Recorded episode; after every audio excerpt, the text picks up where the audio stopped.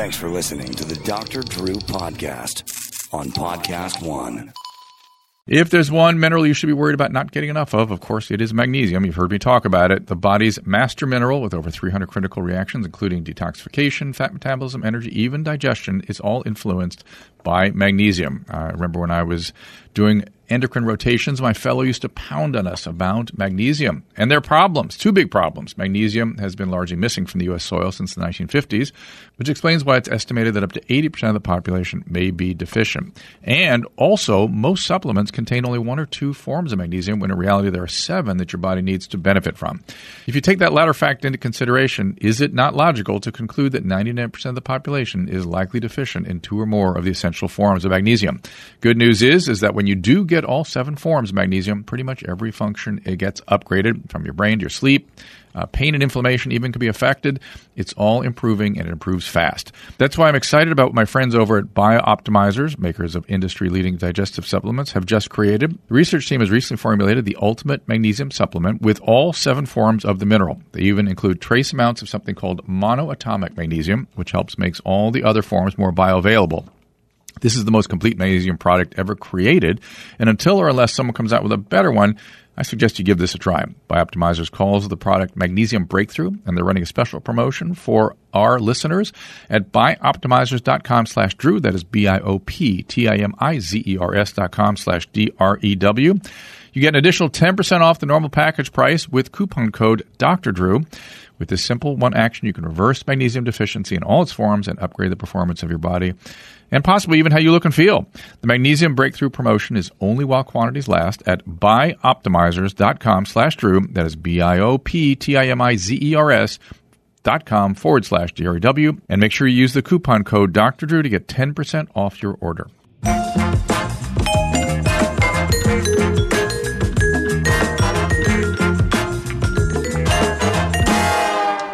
Hey, everybody, welcome to the podcast, and be sure to support those that support us. Let us keep this thing uh, going and the Carolla Pirate Ship afloat. We do appreciate it.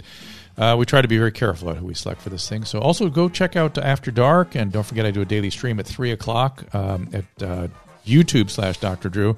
And if you have any questions, uh, some days I take calls, some days it's just on a chat stream. So, uh, come be a part of it. We we need the Carolla Army over there to help me out. Appreciate it very, very much. Uh, and then, of course, over at drdrew.com for everything else. My guest today is Dr. Gleb Tsipursky. Newest book is Resilience Adapt and Plan for the New Abnormal of the COVID 19 Pandemic.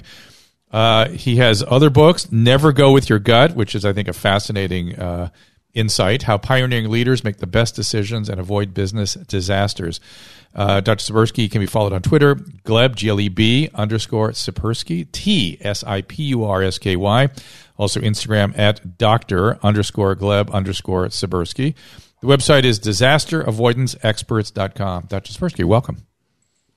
Excellent. Thank you so much for inviting me. So let's let's start with never go with your gut. That that seems a, a rather uh, uh, contrary to common folk wisdom. Tell me about that.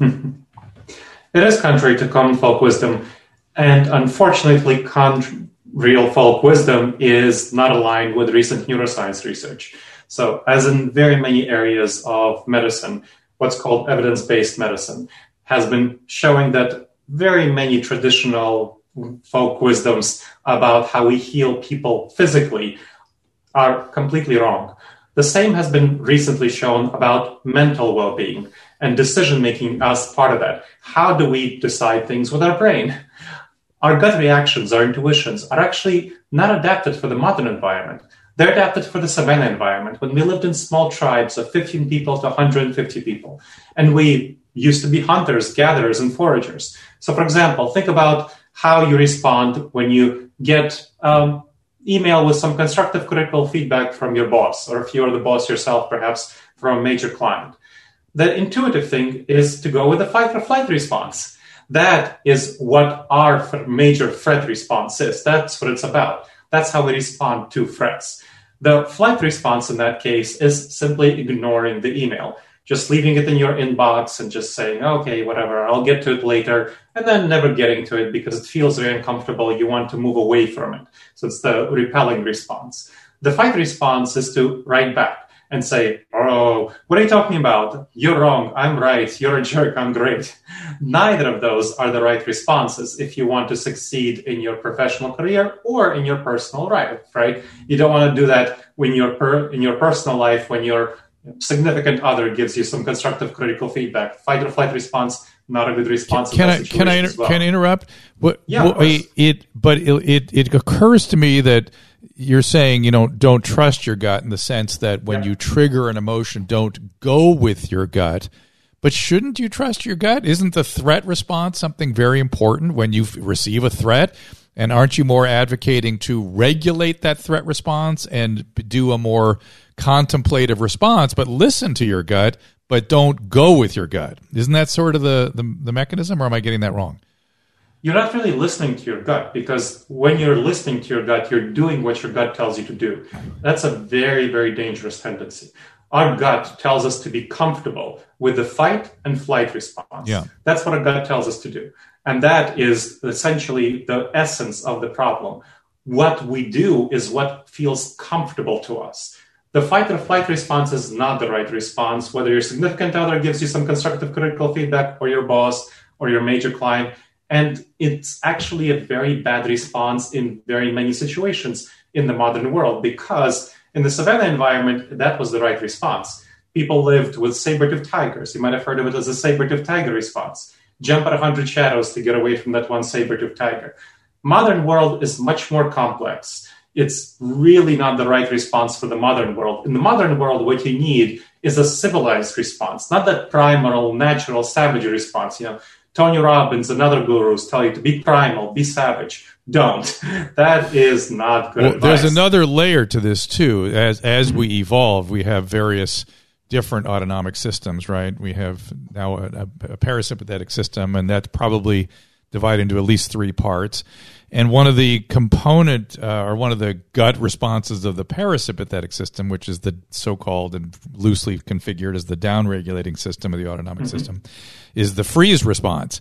And I must tell you, I am these days dealing much more with the dysfunction associated with dissociation and the freeze response, which also is a good last resort when you're facing a saber-toothed tiger, but, but an absolutely categorically pathological response when you're trying to regulate your emotions. You're absolutely right. Uh, and this freeze response is a subcomponent of the flight response. So if you look at the way that it's divided, the, the flight response, you can either flee externally or flee internally. So the fleeing internally, that's the freeze response. And that is, again, a pretty dangerous response. So if we're going a little bit more complex, the freeze response is definitely a component, subcomponent of the fight or flight response. Don't want to do that either. What you want to do is develop those civilized habits. And that's what I talk about, not the primal savage responses, which is the freeze response part of that, but civilized habits, ones that are adapted to the modern world. And that, as you mentioned before, takes forethought, takes consideration, takes regulation. That is not intuitive. It's not something with which we're comfortable. So the gut response is something with which we're comfortable by definition. And something with which we have developed, those civilized habits that are adapted to the modern world, are not the gut response. They are complex, they are nuanced, they are adapted to the modern world, and it's something we have to train ourselves to be. And that's not easy. That is Yeah. not an easy thing.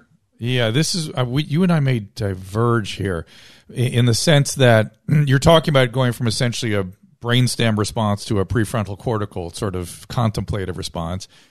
And I don't want to get into the thinking fast, thinking slow diathesis because that's probably not even the right way to think about this, right? It's the We can same stuff he's talking about, but probably not a great way to, to divide it. Here, here's the problem I encounter, and, and I, I think where you're going, I'm going to disagree a little bit, but let's see. It'll be interesting. Um, is I see lots of people using their prefrontal cortex or attempting to use it, but they don't regulate. They can't regulate. They can't, which begs the issue why not? Which begs the issue how does the human normally develop an emotional regulatory system?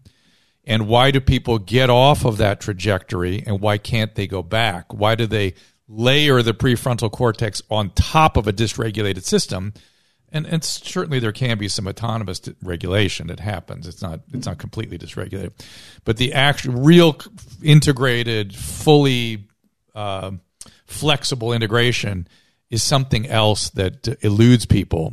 Uh, where would it? What I have my own theory about how it goes down regularly. I mean, normally, so to speak. Where should that have happened normally?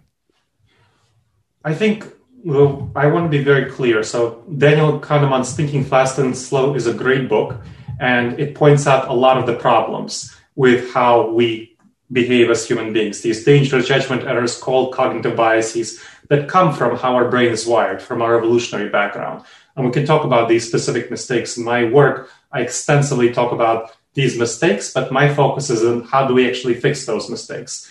And in fixing those mistakes, it's actually a mistake itself to go with the slow with the slow thinking system. Mm. So I do not advocate at all simply using the slow thinking. Interesting. We can't think through all the aspects of our lives. Otherwise, we'd be stuck. You know, think about our routines. We go out, we get up in the morning, we go brush our teeth. We can't think about everything. Brushing our teeth is one of those civilized habits that we had to develop. But now it has become automatic. Now it has become for most people. Hopefully, it has become automatic for all the listeners of the show, right? They're, now, they're, what uh, my, you want my, my to listeners, realize, my listeners are encumbered, but not encumbered that way. There, there you go. so, what you want to realize is that you don't want to simply use the slow thinking system, the prefrontal cortex. You want to use that to trigger yourself when your fast system, when your emotional system is going in the wrong direction and you want to use that to change your mental habits. That is the correct use of the prefrontal cortex. Noticing when you're wrong and addressing it. That is the prefrontal cortex is the way that we learn, is the way that we change ourselves. We can learn and see when our intuitive habits are going us in the wrong direction. And we can develop new healthy mental habits. I mean, that's what CBT and a lot of the successful therapy, therapy approaches are about. Developing healthy mental habits noticing when our emotions are going wrong and redeveloping those. So I talk about that in the sense of, hey, here are the cognitive biases, the dangerous judgment errors that Danny Kahneman talks about, but here are the ways of fixing them. And that's what the recent research has been showing us. How do we actually fix these dangerous judgment errors? What are the specific steps that we can take to address them? Let, us go through that because that's one of the reasons I wanted to talk with you. It seems like cognitive dissonance, cognitive biases of all types are not just alive and well; they are ruling today in the United States. They are, and it is preventing discourse. So, take us through it. There are lots of cognitive biases. One of the biggest cognitive biases folks might have heard about that's really ruling today's discourse is called the confirmation bias, where we tend to look for information that confirms our beliefs and ignore information that doesn't. So, for example, if you're worried about COVID 19 vaccines, you would be writing something on Google like, why are COVID 19 vaccines dangerous? Well, what kind of answer do you think Mr. Google will give you if you frame your question that way? Right. that will give you an answer about all the reasons why it's dangerous, including a lot of anti vaxxer websites, which are a big problem. So, that is an example of where you're looking for information that confirms your beliefs.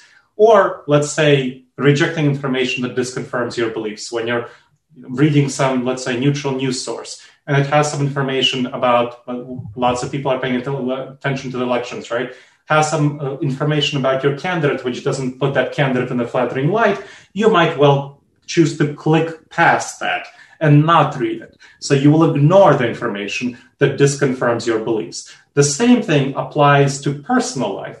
You know, I've seen a lot when I I'm I do executive coaching and life coaching, and so when I see life coaching and I see relationships going wrong in personal life, it's often because people don't pay attention to their significant other, and they specifically hide signs that their relationships are going in the wrong direction that they specifically hide it from themselves. You know so many times i've heard that you know oh i should have known it you know. Now looking back i see all these signs that i missed that is a fundamental error that people make they miss these signs and they don't pay attention to them because it feels uncomfortable their gut tells them to not pay attention to these signs and therefore they ignore these signs and therefore the relationship keeps getting worse and worse Instead, of course, what they should do is pay attention to these signs. And here are the techniques to address these dangerous judgment errors. You want to notice when your gut is telling you to not pay attention to certain signs. So that is kind of about noticing, about awareness, about mindfulness. Is, and then is, consider, could there also be, you know, I, I certainly deal with a lot of people that ignore their gut. They know there's something wrong and they ignore that. Mm, I tend to not see that. I tend to see when people ignore something, they are doing something that's comfortable for them. So they feel comfortable ignoring that information. And that feeling of comfort is going with your gut by definition, right? That feeling of comfort. I, I, would I would argue that the, the gut is telling them, for instance, my wife is cheating. My gut's telling mm. me that I'm going to ignore it. It, hmm. because it's too painful. Would, it's too painful. I would doubt that. Uh, I would doubt that it's their gut telling them that their wife is cheating. They're noticing signs. Their gut is telling them that I would be uncomfortable. It would be uncomfortable to pursue that information further. Right. They would feel bad. Right. About pursuing it. Yes. So their their emotions, their intuitions. That's that's what the gut is. Yeah. Gut reactions, emotions, intuition. Same yeah. thing. Yeah. Your heart is telling you that I would feel bad pursuing that information. Or, or even getting near that information, acknowledging it makes me upset, so exactly. I avoid it. Exactly. You're getting those negative feelings. Yeah. You're getting, so those people tend to have the flight response or the freeze response, mm. whichever of those, sometimes one or the other. People who have more of the fight response, they would intuitively pursue that information. Mm. Now, people who have learned that, hey, I tend to have the flight response. You need to learn about which dangerous judgment errors you're most prone to. Mm. So if you're prone to a set of dangerous judgment errors having to do with the flight response or the freeze response, you want to learn. How do you tell? By the way, how, how does somebody tell? One of the best yeah. ways of telling that is how you approach the world. Mm. If you tend to be pessimistic, if you see the world as full of threats, that is called the pessimism bias. It's one of the dangerous judgment errors you see the world as more full of threats, as full of risks, as full of hostilities. You know, you see the glass is half empty. You see the grass is yellow on the other side of the hill. You tend to be oriented toward flight. Mm. You tend to be risk averse. You mm. tend to be oriented toward flight, toward freeze, not approaching risk, getting away from it. So if you see the world as a more of a hostile place, that's a good syndication that you are more flight oriented. If you are more optimistic, you see the world as full of opportunities, you see it, and that's me. That's kind of the my I am optimistic. I fall into the optimism bias. I tend to be risk blind. That's a big problem. One of my biggest problems. so that you I would tend to be much more the fight response. Yeah. I would tend to pursue that information and kind of try to deal with it. Neither of those is the right response intuitively. There's no absolutely right response. You want to look at the situation and you want to get away from your intuitive responses, see what would actually help you accomplish your goals, and pursue that. And there are a number of what I'm talking about. There are a number of subcomponents to that behavior that we can talk about. There are specific ways of dealing with these cognitive biases. But that's the crucial overall approach. You want to distance yourself from your intuitive emotions and you want to see where you could what you can do to pursue your goals. So with your significant other if you're noticing signs of cheating or just in general some hostility some coldness in the relationship you definitely want to address that as soon as possible. You don't want to be part of those americans who are in the 40% divorce rate category right? That's not a great resp- relationship. Of course the same thing applies in your professional life if your boss is giving you the cold shoulder, you don't want to ignore that. You don't want to think that, well, it's probably nothing, you know, whatever. I'm not, I don't want to pursue that. You want to make sure to see that and address it and take the next steps. So, whatever your relationships are, you want to make sure to have a healthy approach to them as opposed to either the flight response or the fight response or the freeze response. Your, your bias just creeped in, or at least be uh, be honest with yourself about what you're seeing and be strategic in how you approach your boss. Absolutely. Because you yes. were going right so for the boss. That may not always be the right thing. uh, you you want to find out what's going on. Yeah. So that let, us rephrase that. Fair enough. Uh, you want to find out what's going on. You want to find out, hey, what's the situation? Because having the cold shoulder from your boss might indicate a number of things. It might not be about you. It might be about you know her. She might have just had a bad burrito, or might be worried about kids going to virtual right. school right. in the pandemic and what's going on. Right? right. So there are a number of reasons why that might happen, but it might have to do with you. And so you also want to know that. which, which is another cognitive uh, error, right? With the fundamental attribution error. That's right, exactly. So fundamental attribution error is one of these cognitive biases where we tend to attribute to ourselves the, the, that we how we interact with the environment is due to our internal activities is due to our internal thoughts because we observe ourselves from, from within. So we excuse any problematic, potentially problematic actions that we pursue because we know why we're pursuing them. You know, if you cut off another car in traffic, that's just because you know you didn't see it, or maybe you're really hurrying to get your sick kid to the hospital or something like that. Right. Something that's totally reasonable, understandable, and you don't think you're a jerk. But when somebody cuts you in, off in traffic, you immediately and intuitively attribute hostile intentions to them. You think that they're a jerk, right? Yeah. That's intuitive. That's comfortable because you attribute. You don't see other people from the inside. You don't see their internal life. So you judge them simply from the context of the environment and you don't give them a break. I, I want to judge yourself positively yeah. from the within, and I, you judge other people negatively from without. That's I want to parse out. I want to parse out this comfort hypothesis a little bit, and and go back to the being cut off in traffic. When I am cut off in traffic, and and I have a reaction, and I think the other person's an asshole, I find that terribly uncomfortable. I really don't like it, but I can't help it. It comes. Yeah. So, how does that fit with the autonomic system being what's comfortable? Be, well, you are have you have developed personally. You have developed an approach. You know that that person, because of your education, your thoughtfulness, you know that that person is may not be an asshole. You know that that's not something that is intuitive to that person. That this probably is not the right response about the person, but you have pro- you have not yet overcome all the aspects of that primal savage brain of attributing assholeness to the person. Other people who have not, who are not at your level of cognitive sophistication, likely just go with the idea that, hey, that person's an asshole, they're a jerk, and they don't have any bad feelings about having that thought pattern. They feel that that's right. So they are not as cognitively sophisticated as so, you. So, so you know, the, the next level for you of enlightenment and development and I'm kind of joking here, yeah. some my joking, semi serious, is to get to the stage where you catch that thought pattern as it's developing and let go of it before it reaches your conscious your conscious thought pattern. So is, is so the you case you're making is that I'm experiencing cognitive dissonance? Of course you are. That's what I'm experiencing. Okay. Because it just feels like I'm having a bad feeling. It just feels like I'm having right. a very unpleasant feeling.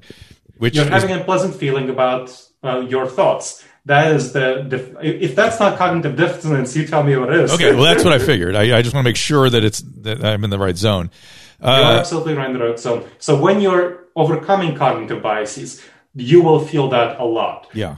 When you're using your slow system your system two your intentional system that's a, a good way of thinking about it. Your intentional system your logical reasoning intentional system to overcome your autopilot system you're going to be in a state of cognitive dissonance a lot because you're overcoming your intuitions, your emotions, your mental habits that are those primal savage habits, and you're moving towards something different. You know, in the same way that you're in a state of cognitive dissonance when you're trying to resist yourself from taking a donut.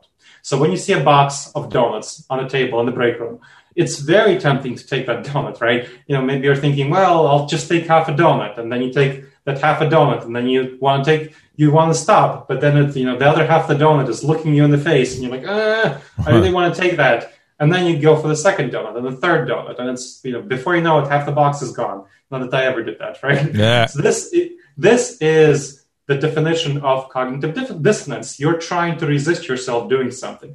And where is that coming from? Well, it's coming from the savanna environment. In the savanna environment, our ancestors had to eat as much sugar as possible when they came across it. You know, raspberries, honey, bananas, apples, all that stuff.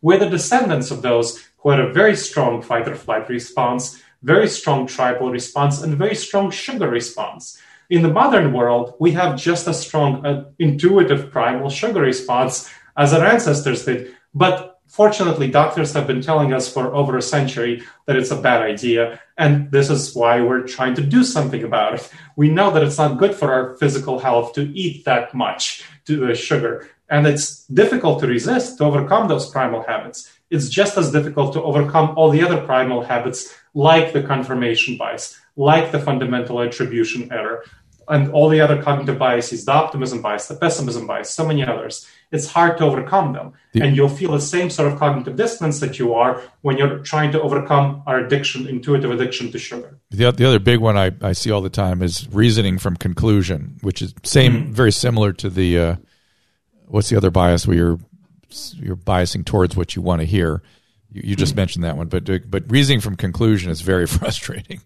Yes, reasoning from conclusions is definitely one of the biggest cognitive biases. So looking at what we want to believe and then using that to make that uh, to make the case it's a form of confirmation bias where you're looking bias, yeah. for information that confirms your beliefs yeah, yeah. so you're looking for information that confirms your beliefs you already have certain beliefs and you're looking for information that confirms them it's definitely pretty bad and it's something that in our happens a lot in our personal relationships happens a lot in our work relationships, happens a lot, of course, in politics, civil life, causes a lot, whole lot of problems. I've seen it so much in this election season, for example. It's unbelievable. That, yeah, but yeah, but the whole phenomenon of the Google search is what's it feels like it's really amplifying it because yep. people don't know how to reason, they don't know how to evaluate information and data, and so they just what naturally on the because the autonomic system catches them. What feels good is stuff that confirms what they already believe. Right, exactly. Like the Google search that uh, I mentioned yesterday. I mentioned earlier about why cognitive, uh, why why vaccines are dangerous, yeah, supposedly. Yeah. And so we have the Google search. Of course, the other big problem is social media. Social media, where people share information that is, you know, often patently false, but people believe it because it comes from others with whom they're connected. And that relates to the in group tribal, the in group bias. So the in group bias and, and the out group bias, they're two cognitive biases, very dangerous, but they come from our tribalism. In the savannah environment, it was very important for us to be as tribal as possible because our tribe is what enabled us to survive. If we weren't sufficiently tribal, we'd be kicked out of our tribe and we'd die or our tribe would fall apart if other people weren't sufficiently tribal and we'd die as well or we wouldn't protect our tribe from the invasion of other tribes and then we'd still die. We're the descendants of those as you noticed who didn't die. So right. we are very much tribal right now. So we still have that very strong feelings for people who are in our tribe who tend to be the people who we're ideologically affiliated with religiously affiliated with and our social networks people who are connected to us on social media.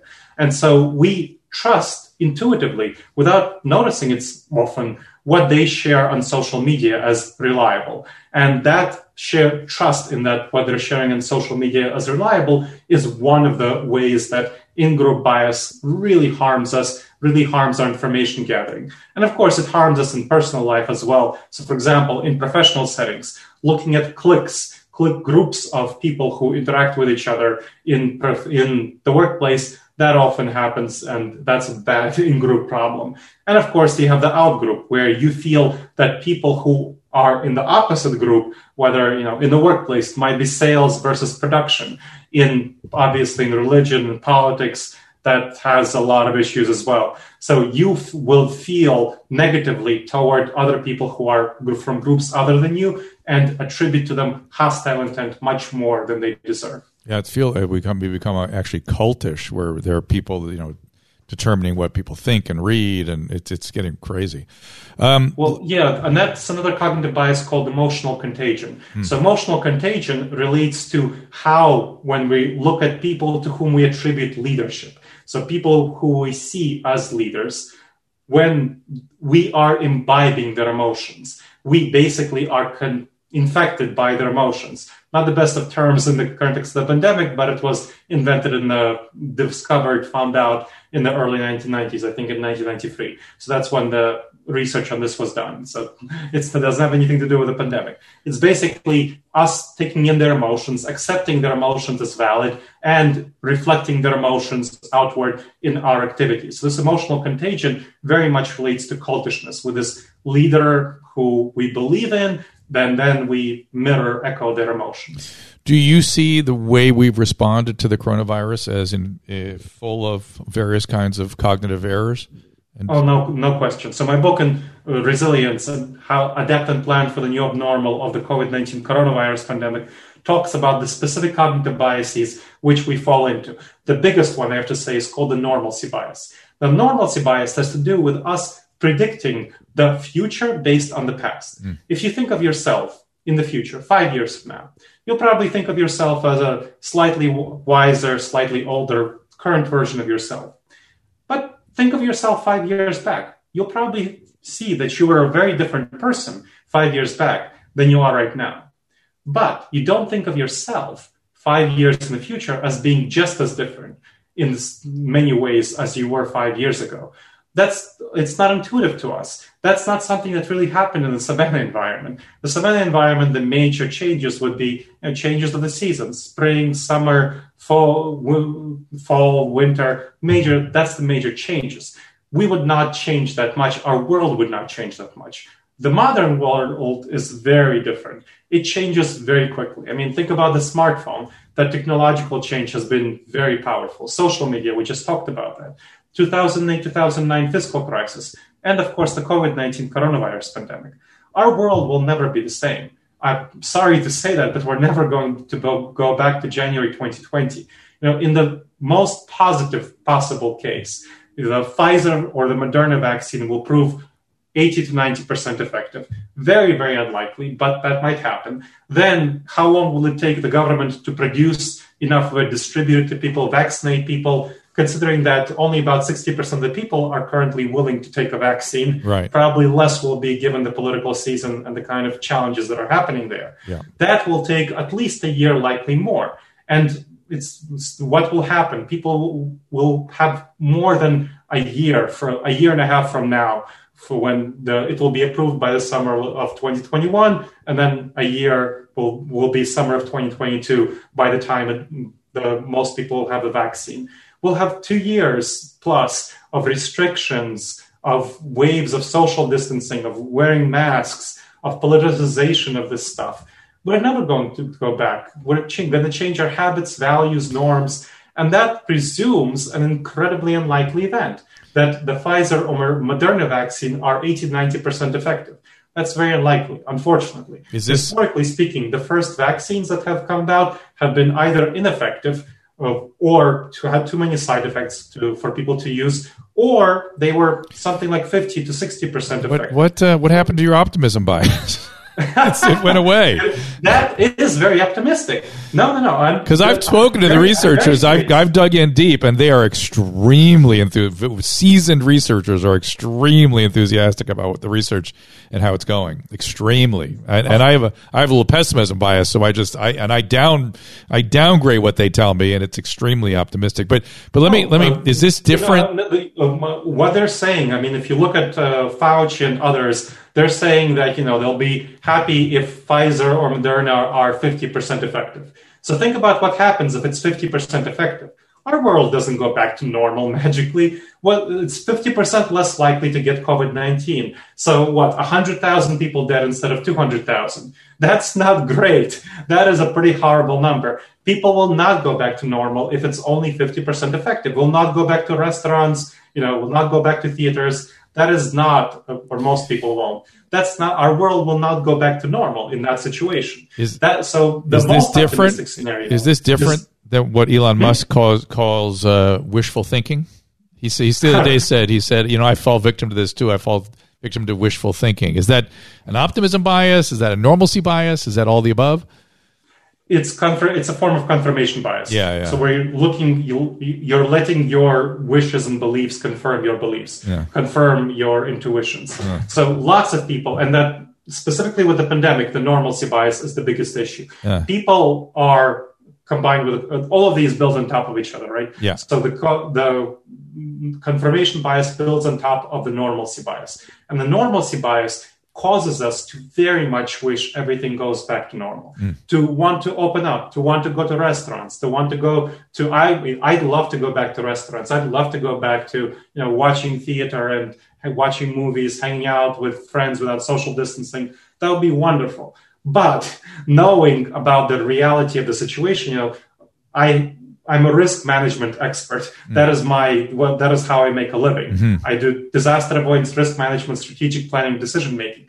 And that as an executive coach, consultant, trainer, looking at this situation, I can tell you that historically we fall into the normalcy bias mm-hmm. and we fall into what's called the planning fallacy. Planning fallacy is a huge one. We tend to make plans and think everything will go according to plan. Ah. That is what our intuitions tell us huh. because we feel good about ourselves. We feel good about what we are doing. So the scientists who, let's say the Oxford scientists who are running the AstraZeneca trials, they felt very good. And that was going to be the initial vaccine that the president was go- was promoting as the you know, best vaccine. And now they had to pause the trials because there was a really big safety issue they are resuming the trials in the UK, not yet in the US, because we in the US require a higher standard of evidence that the that uh, the safety safety issue yeah. was not caused by the vaccine but by something else. So that's an example of where clearly the what was the front runner, the Pfizer and Moderna weren't the front runners. AstraZeneca was ahead of them, is now not the front runner. It's it likely has some safety issues. So, what's the likelihood that Pfizer and Moderna won't have safety issues? I very much hope they won't, but that's one out of three, and we don't know about that was in the front. That was had earlier that state trials went further than Pfizer or Moderna, and we don't know how effective Pfizer or Moderna will be. That we don't have that evidence yet. So we should not, uh, when we fall into the planning fallacy, we hope for the best so very much optimistic. So people who tend to be optimistic like me tend to fall into the planning fallacy very often. And the planning fallacy tells us that, hey, everything will go fine, everything will go according to plan. Instead, what you need to realize and have a much healthier thought pattern is that you know you want to make sure that to plan for problems and to plan for risks. And crucially for the planning fallacy, the key, the trick is to use historical precedent to you to evaluate what's going on with reality. And the historical precedent of vaccines is that the early, the large majority of vaccines fail. It take maybe about 10% make it through trials. Given that 10% or so make it through trials, yeah, and we most as AstraZeneca might not make it for the trial. You know, Pfizer, Moderna might not make it for the trial. If they do, they might only be as effective as the flu vaccine, which is well, 50% effective, right? That's not great. We have been trying for over a century to find a vaccine for the flu. Don't have anything better than 50% effectiveness.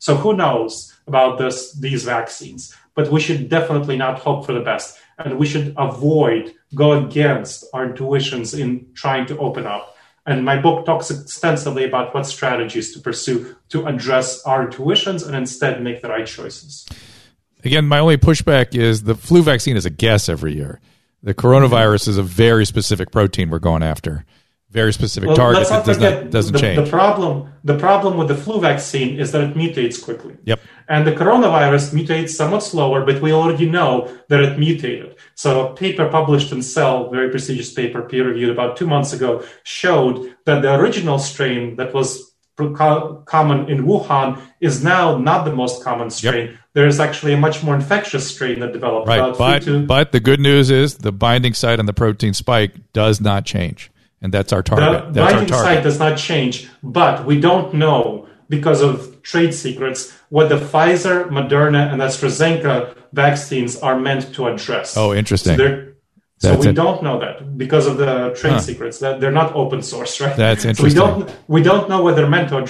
address. Whether they're meant to address what aspects of the binding site. Maybe they're meant to address some other aspects of the protein that are Got problematic. It. Got so. It they might not be effective right. against this new version. We don't know that. Interesting. So that is a big major question. And we don't know how quickly, you know, if this evolved within six months, this new more infectious strain, we don't know what will happen in the future. So that's another issue with COVID 19 that might be a serious problem. Uh, uh, yes. Uh, I got to wrap things up, and I could talk to you a whole bunch more. Yeah, did, this did, is really fun. Did, it is fun.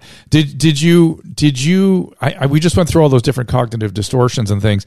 Did we do it in such a way that we parsed it out between optimism and pessimism, you think, sufficiently? And, and th- those are the things you address as you, as you look at people who have those biases of optimism and pessimism, yes?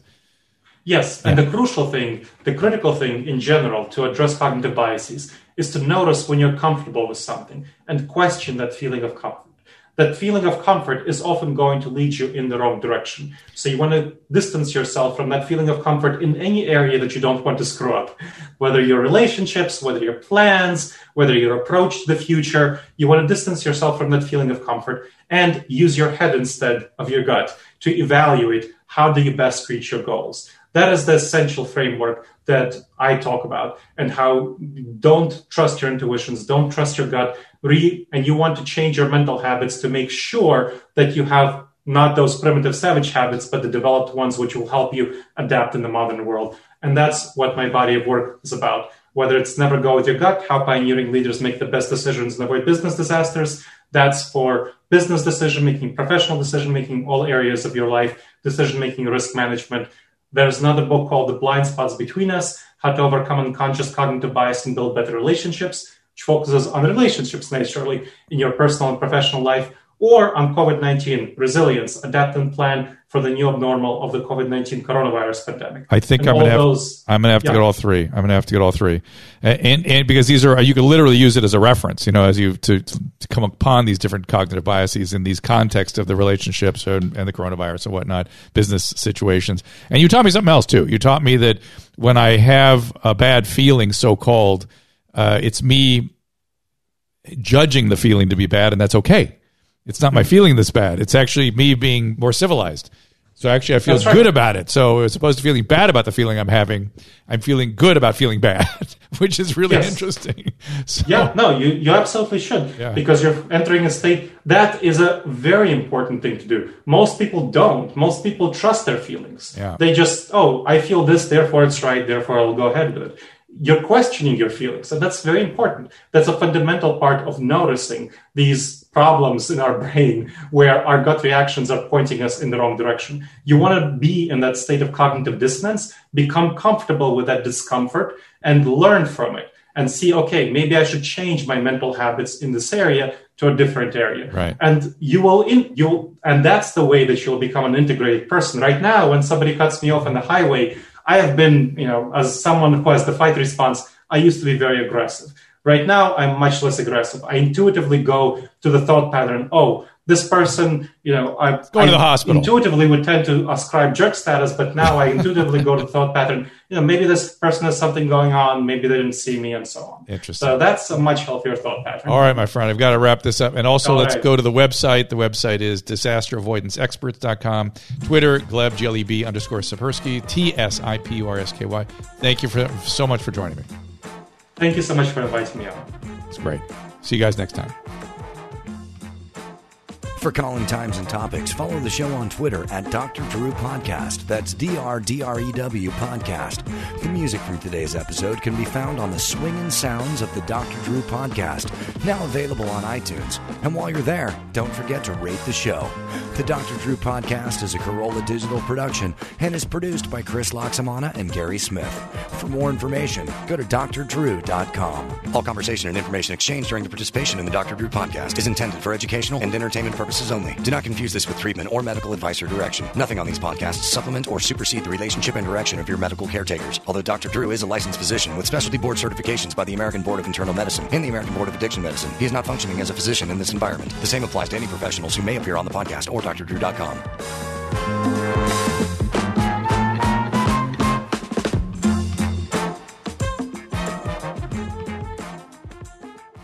Get ahead of postage rate increases this year with Stamps.com. It's like your own personal post office. Sign up with promo code PROGRAM for a four week trial plus free postage and a free digital scale. No long term commitments or contracts. That's Stamps.com code PROGRAM.